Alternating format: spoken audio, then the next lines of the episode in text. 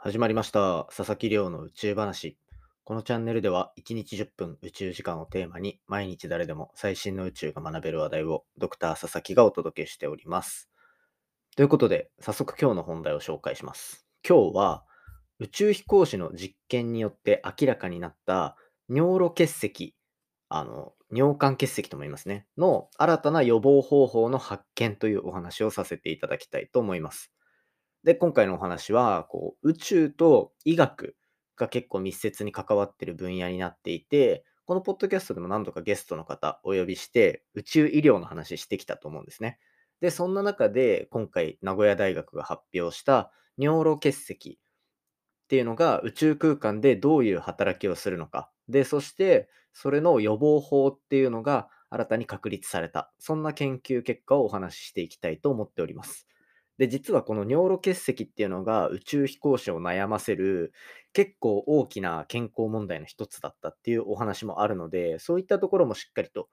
聞いてくださってる方にお伝えできればなというふうに思っておりますので、ぜひ最後までお付き合いいただけたら嬉しいです。よろしくお願いいたします。ということでですね、まあ本題に入る前に、昨日の放送を聞いていただけたでしょうか？昨日はこう宇宙法っていうのに詳しい弁護士の大島ひなたさんを迎えてゲスト会をお届けしたっていう感じになるんですけど、まあ、これが結構多分面白いなと思っていて、まあ、宇宙法については一回過去にも出演いただいてあの国際宇宙ステーションの中で殺人事件起きたらみたいなそんななんかケーススタディ的なお話もさせていただいたりしたんですけどやっぱ宇宙空間に人がどんどん出ていくっていう中でそのルールっていうのが必要になってくるみたいな、そんな背景で、こう加速していってる宇宙開発の現場からですね、生の声聞けるのはすごい貴重だったんじゃないかなっていうふうに思ってます。で、これ、今回は本の出版されるっていうところで、じゃあぜひ話しに来てくださいよみたいなところからあの実現したコラボではあったんですけど、まあ、ここで、こう、ゲスト会っていうところが、ゲスト会というか、今回のこの本の PR みたいなところとか、まあ、企業の宣伝だったりとか、こんな会社でこんなことやってますみたいなのができる場になってほしいなっていうのが、このポッドキャストの、まあ、一つゴールみたいな部分があって、で、これ、聞いてくださってる方にも、最新のこう最先端の宇宙の話をお届けできるし、一番正直僕が得するというか、どういうことかっていうと、やっぱ最前線で宇宙の研究開発されてる方、ビジネスの最前線走られてる方って、めちゃめちゃ忙しいわけですよ。で、そんな中で、まあこう、一種 PR の話もでき、で、それで、えっと、30分間がっつり僕が1対1でお話を聞けるというふうになった時に、そんなお忙しい方と面と向かって、しかも自分が気になるところを、こう、がっつり聞けるなんていうのはすごい贅沢な時間だと思っているので、まあ、それは僕自身も非常にモチベーションが高くなるというところがあります。まあ、そんな感じなので、これからもゲスト会とかはたくさんあの出ていただける方がいる限りは続けたいなというふうに思ってますし、皆さんにも、こう、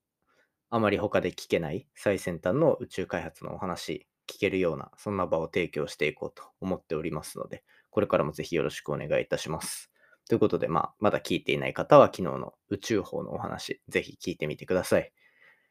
ということでですね、じゃあ今日は宇宙医療のお話、本題入っていこうと思います。今日の本題は、国際宇宙ステーションの研究から尿路結石の新たな予防法が発見されたというお話をさせていただきたいと思います。で、これ早速なんですけど、皆さんこれ尿路結石が宇宙飛行士を悩ませる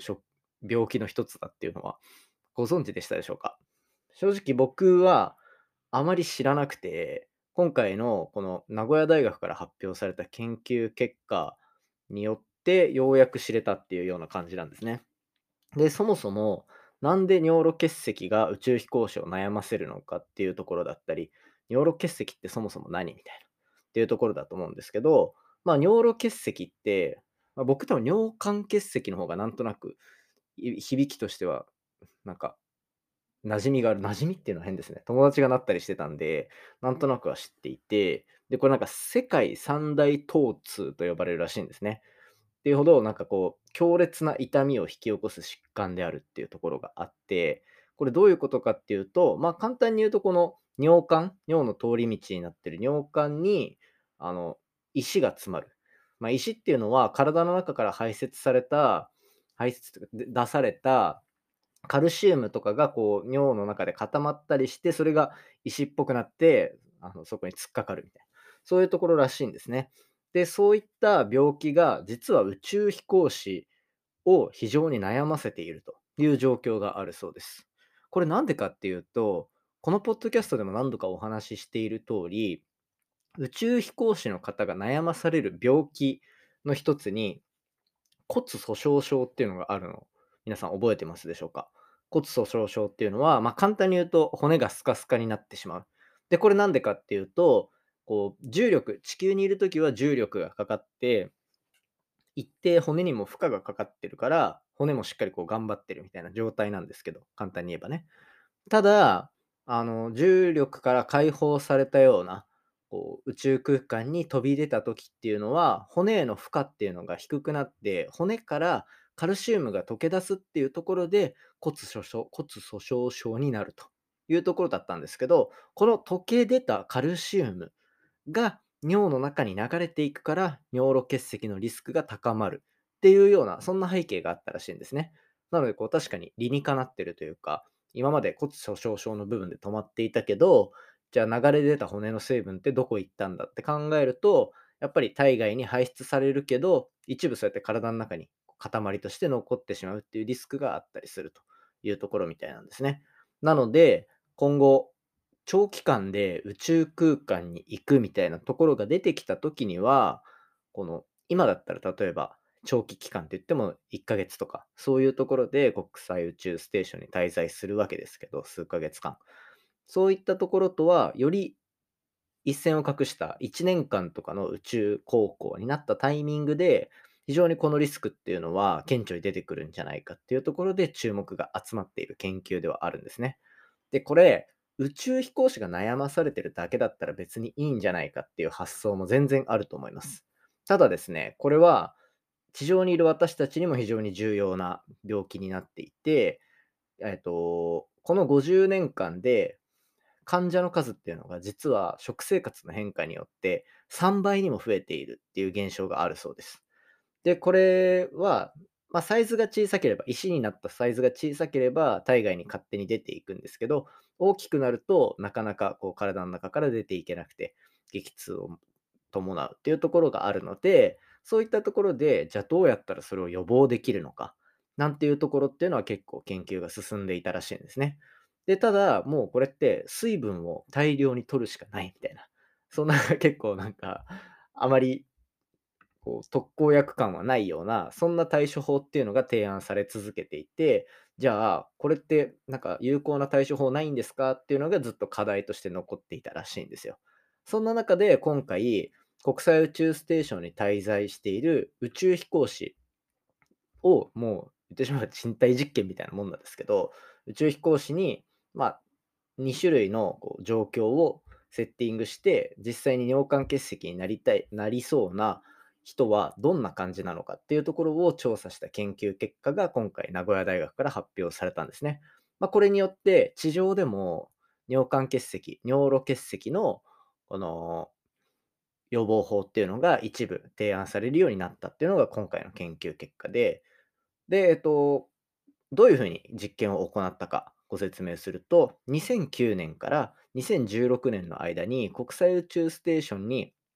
約半年滞在したこう宇宙飛行士17人をまず対象にしたらしいんですね。研究の対象として、で、そのうちこう骨を溶かす働きを抑制する薬、ビスホスホネート製剤っていうのがあるらしいんですけど、まあ、骨の骨が溶け出すだったりとか骨密度の低下を防ぐようなと薬を飲みそして運動を行った骨密度低下を狙える運動を行ったっていう方を、えっと7名でそして残る残りの10名はその服用せずにただ骨密度低下を防ぐ運動をした10名っていうところでその10名と7名の比較を行ったっていうのが今回の研究なんですね。でその結果ですねこう薬を飲みながらなおかつ運動もした方っていうのは、えっと通常のあの骨の溶け出し方の差が、溶け出し方に対して、60%から80%ぐらいの溶け出し具合だったと。つまり、と20%から40%ぐらいリスクを減らすことができたっていうのが今回の研究結果で明らかになったんですね。逆に宇宙空間にいることによってこう体内の成分っていうのが大きく変わって薬が薬を服用していなかった宇宙飛行士10名っていうのは地上にいる状態に比べて尿路結石になるリスクっていうのがだいたい1.1倍から1.5倍になっていた。っていうところがあるのでここから見られたこう考察というか知見としてはまず運動っていうのは非常に重要であるっていうところは前提としてある上でこうやっぱ薬骨が溶け出すっていうその作用を抑える薬っていうのを飲むことによって一定尿路結石に対する予防法っていうのを貼ることができる。そんなような、えー、と研究結果になってるんですね、まあ、他にもこの研究結果を応用して例えば地上でもどんどんこう尿路結石だったりとか骨粗鬆症の、えー、と予防っていうところにこの知見っていうのがどんどん使われていく可能性がある。そして将来的には1年だったりとか2年だったりとかこう地球から出て宇宙空間を滞在するっていうような状況になった時にもこういった健康管理方法っていうのが応用される可能性があるのでぜひこの宇宙医療の分野特に尿路結石の部分っていうところは今後も期待していく必要があるのかなというふうに考えております。ということで今回は宇宙医療の分野のお話ということで国際宇宙ステーションの研究から尿路結石の新たな予防法が発見されたというお話をさせていただきました。今回の話も面白いなと思ったらお手元のポッドキャストアプリでフォロー、サブスクライブよろしくお願いいたします。番組の感想や宇宙に関する質問は Twitter のハッシュタグ宇宙話で募集してますのでガンガンつぶやいていただけたら嬉しいです。ですね、概要欄に第3回ジャパンポッドキャストアワードのリスナー投票枠置いてあります。コピー、コピーペーストでさらっと投票できるようにしておきましたので、こちらぜひやっていただけたら嬉しいです。ぜひ一緒に日本一のチャンネル目指しましょう。それではまた明日お会いしましょう。さようなら。